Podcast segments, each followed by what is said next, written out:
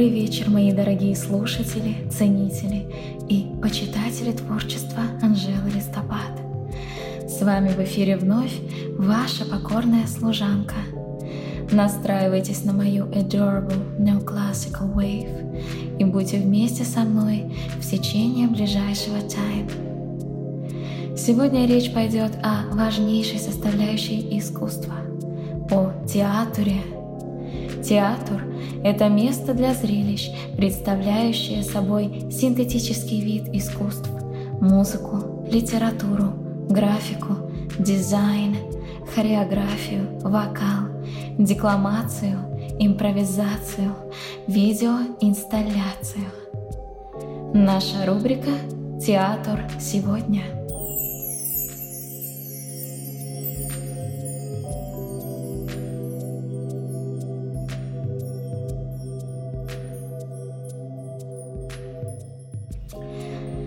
Сегодня у нас в гостях известная польская режиссерка, трехкратная чемпионка по постановкам постдраматических спектаклей в городе Райстсхемнюрк, Австрия, призерка 16-го Всемирного оперного фестиваля «Поставь меня красиво», главная режиссерка первого женского дома культуры в городе Моргамо, Италия – призерка Гран-при Российской национальной премии «Театр в театре» возле театра.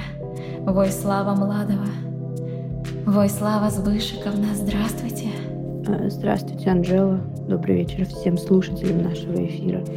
Войслава Збышиковна, недавно с успехом прошла ваша постановка на оперу Вагнера «Тристан и Изольда». Я прочитала эту новость в вашем твиттере. Примите мои поздравления. Благодарю вас. Вот несколько вопросов по поводу постановки. Трехкратную оперу вы решили уместить в две картины. Скажите, что вами двигало упаковать в столь маленький сосуд такую большую историю любви? Рада, что вы заинтересовались моей последней работой C&I, так я сама ее назвала. Я хотела сделать из нее пружину, которая закручена до предела – я оставила только вступление со знаменитым Тристан аккордом или бестот.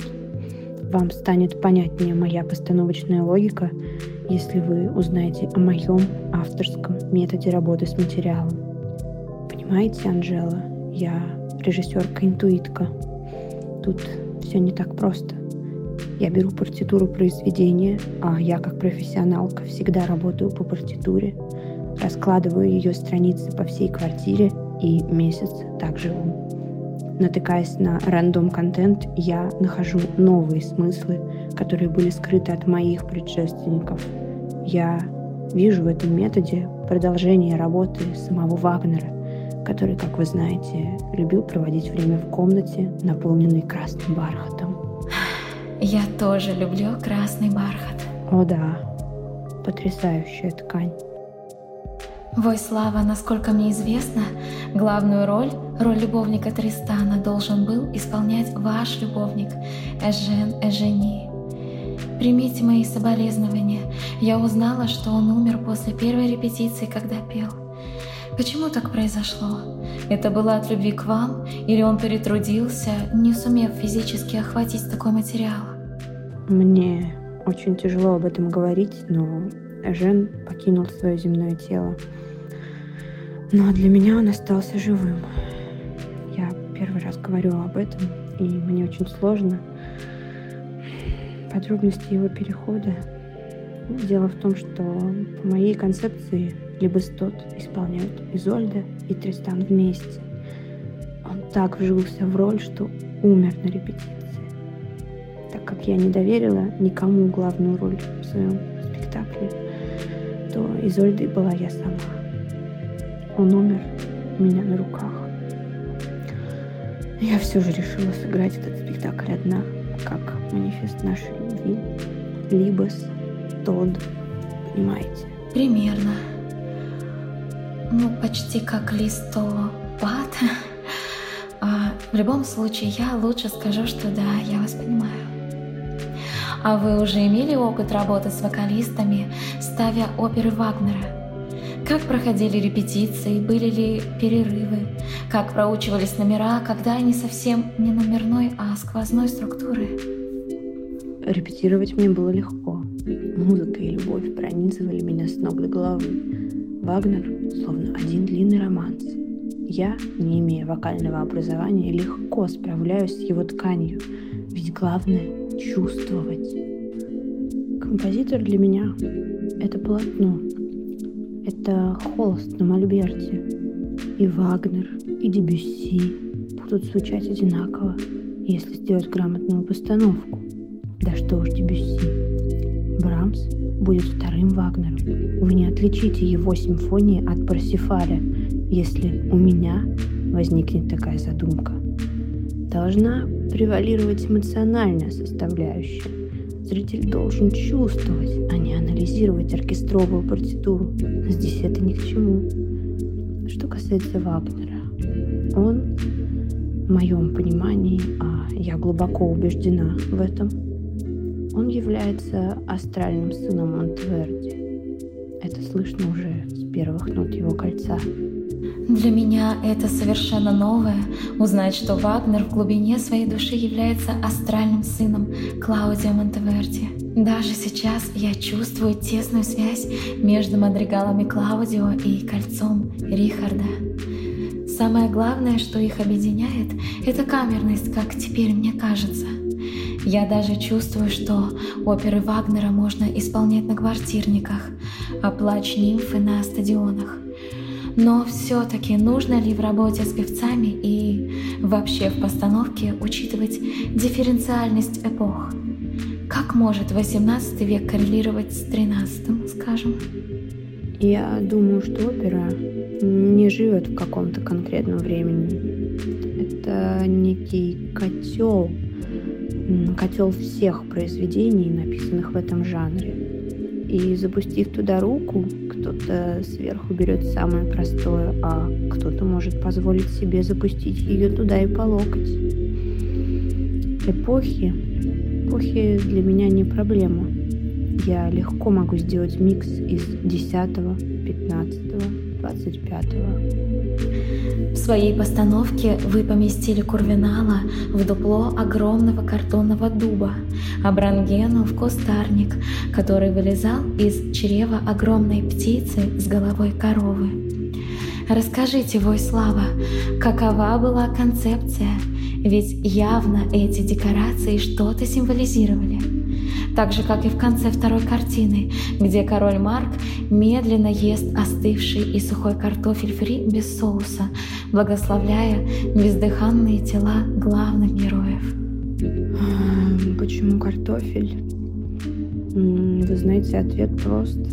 В это время я ела картофель фри и вытерла руки как раз об этот фрагмент партитуры.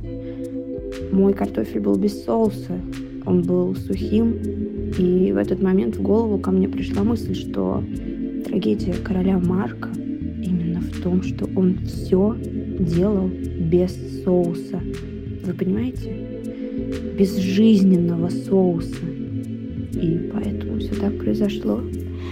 А как вы считаете, Войслава, Вагнер не приборщил ли с соусом, написав так много чувственной музыки? Вагнер для меня цельное блюдо. Я часто сравниваю его с говядиной Веллингтон.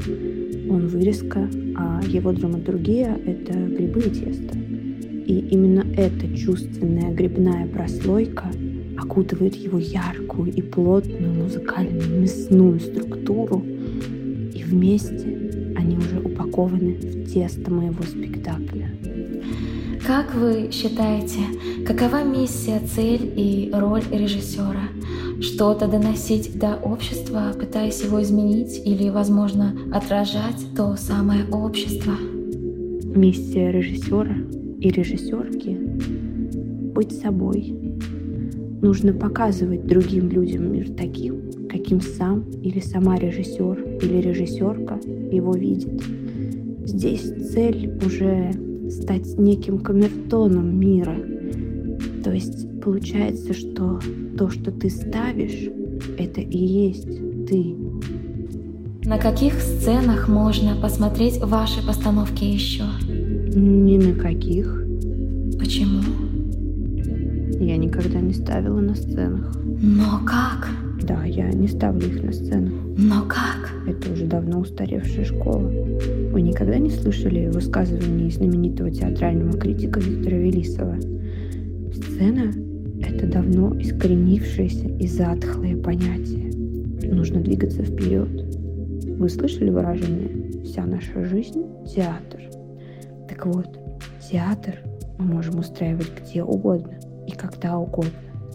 Уже давно вошли в обиход перформансы на улицах, в метро, инсталляции в больницах, хэппининги в трамваях, различные флешмобы, челленджи, пранки. Да, и это все тоже театр. Опера тоже не должна оставаться в стороне. Глупо отказываться от эволюции искусства в наше время. Мы ведь должны двигаться вперед. И я, соответственно, как современная режиссерка, не могу отставать от своих коллег по цеху. Но я решила пойти еще дальше. Все свои спектакли я ставлю в своей голове. Вот это да! Вот это да! Вы знаете, я считаю, что это высшая ступень театрального мастерства творца и творицы. Лучшая музыка — это та, которая звучит в твоей голове, которую ты исполняешь своим телом. Когда струна инструмента помещается в твой рот, и ты слышишь вибрации не извне, а внутри себя. Это то искусство, которое создает твое тело, твой храм, котором ты художественный руководитель, и ты единственный VIP-зритель. Также и с оперными постановками, также и с живописью, и с кинематографом. Мы все живем в век быстрого интернета, а люди постепенно становятся интровертными созданиями. Они уединяются в своих внутренних мирах, и это прекрасно. А сейчас мы прервемся на музыкальную паузу, обратившись к моей любимой рубрике «Нео Винтаж». Сегодня прозвучит песня моего постоянного слушателя из United States of America. Зовут его Бруклин Дэвис. Бруклин Дэвис – трубач и певец. Часто выступает на кулинарных площадках Калифорния и Нью-Йорк. Бруклин очень любит свежую выпечку и пишет песни только о ней. Бруклин Дэвис прислал нам песню, которая называется «Бетси». Речь идет о моей любимой кухарке из кафе «Забегаловки» на Третьей авеню. Она готовит невероятные пончики. А теперь я зачитаю вам текст своей песни.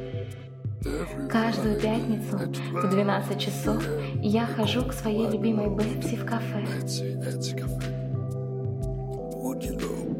Знали бы вы, какие вкусные булочки она печет. Как я люблю ее булочки, как я люблю ее пирожные.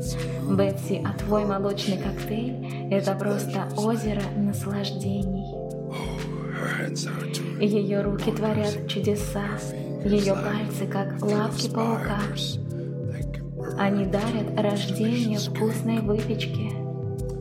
Как я люблю ее булочки, как я люблю ее молочный коктейль, потому что Бетси лучшая вумен из тех, чью выпечку я хочу взять. Итак, Бруклин Дэвис с песней «Бетси». Наслаждайтесь.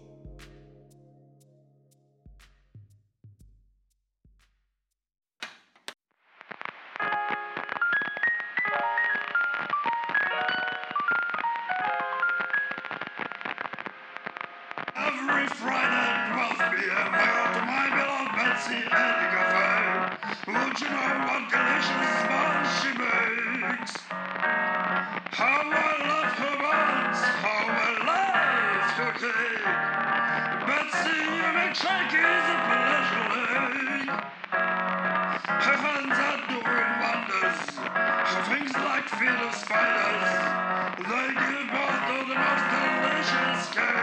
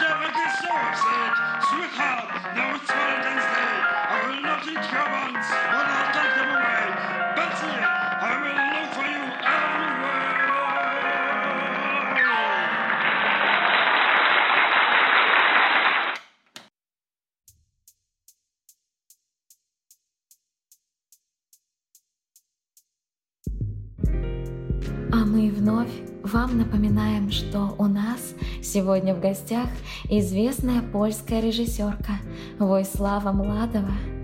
Войслава Збышиковна, по мнению известного диджея с классическим музыкальным образованием Бенедикта Лихачевского, оперная культура всегда была значимой для публики как элитарной, так и любительской. Прошло время, любительская публика стала реже ходить на оперные постановки, предоставив их на суд элите. Прошло еще энное количество времени, и избранная элита стала относиться к оперному искусству с небольшим холодком, предпочитая инструментальную музыку.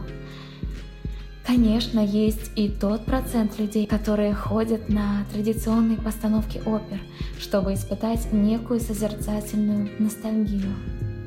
Почему так получилось, как вам кажется?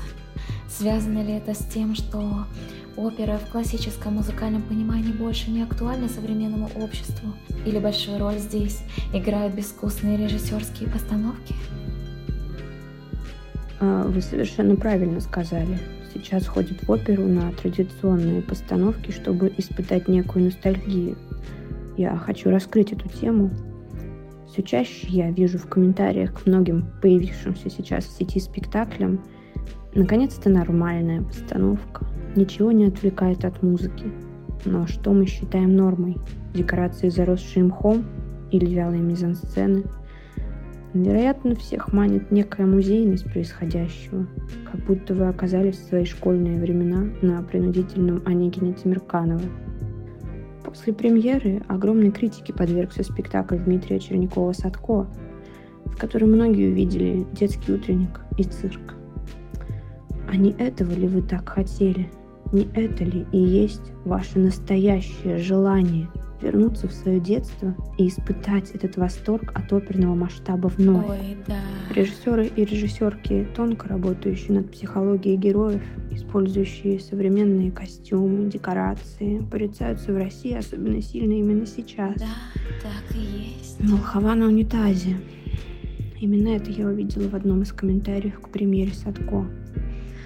Ведь если бы эти люди, высказывающие свое экспертное мнение любителей музыки, смотрели современные спектакли, то они бы знали, что никакого унитаза в спектакле Садко нет. Но, к сожалению, их пугает уже само упоминание режиссерки или режиссера в описании спектакля. Сказать, что это говорит о полном непонимании специфики современного оперного театра, это не сказать ничего. Ведь раньше в театре тоже существовали режиссеры Мгм. и режиссерки. Мгм. И любимые исторические спектакли тоже были поставлены режиссерами и режиссерками. Ну да. Например, возьмем неподражаемую Хованщину в Мариинском театре. Она была поставлена режиссером Леонидом Баратовым в 1960 году. А сейчас режиссером выступает Юрий Лаптев, который бережно сохраняет традиционную постановку для нашей публики. Почему в Европе развитие оперы поощряется, а в России практически все современные постановки обречены? Ведь мы забываем, что режиссерский театр начался именно в России, а точнее в Советском Союзе. Еще Радлов, оперный режиссер, работавший в Мариинском театре, призывал очеловечить оперу, но он также был не принят. В чем причина такой острой неприязни нового прочтения? Стоит вспомнить, какой скандал вызвала постановка Желдыка Евгения Онегина в Михайловском театре. Крики о надругательстве над культурным наследием России еще долго раздавались по всей площади искусств. Вы знаете, в последнее время меня посещает странная мысль, что если оставить один театр для традиционных постановок, а другой отдать на поругание новым творцам, может быть, тогда все останутся довольны. Сейчас так называемая элита действительно стала выбирать посещение концертов оркестров, а точнее одного оркестра, который мы все знаем. Вы знаете, мне кажется, ответ прост. Концерты тоже превратились в спектакли. Зрители идут не на симфонию Малера, а на симфонию под управлением известного дирижера. И там происходит уже не погружение в музыку, а самый настоящий перформанс. То есть они поменяли одно сценическое действие на другое. Поэтому лучше ставить все спектакли только в своей голове. Именно. Ой, Слава Сбышиковна, спасибо вам за столь прекрасную и глубокую беседу. Ну а я с вами прощаюсь до следующей программы, мои дорогие слушатели. Оставляйте заявки, присылайте пожелания тех тем, которые были бы вам по душе в следующем Нео-подкасте. С вами была Анжела Листопад. И помните, не так важно, что мы обсуждаем. Важно, какой трип у вас in your head и какой flow у вас in your soul. До свидания.